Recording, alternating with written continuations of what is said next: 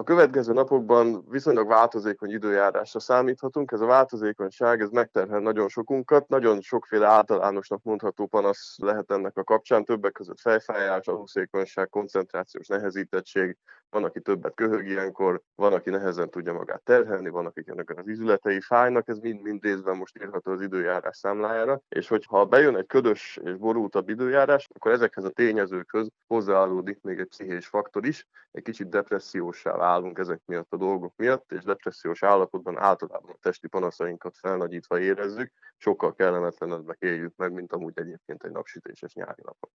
Ez nem a legjobb hír azok számára, akik most betegek. Ugye rengeteg most a felső légúti megbetegedés. Ez a legtöbb esetben torokgyulladással is jár. A gyógyszeres kezelés mellett segíthetünk-e még magunknak például diétával?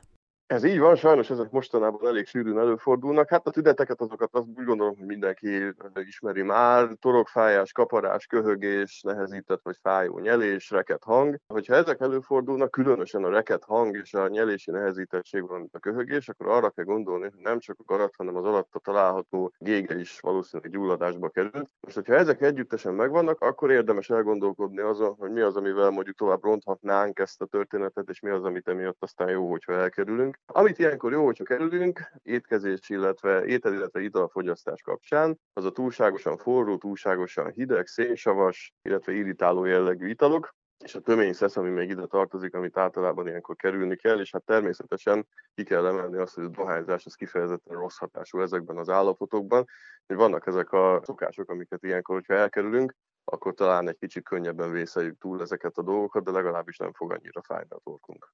Tehetünk-e még valamit a felsoroltakon kívül?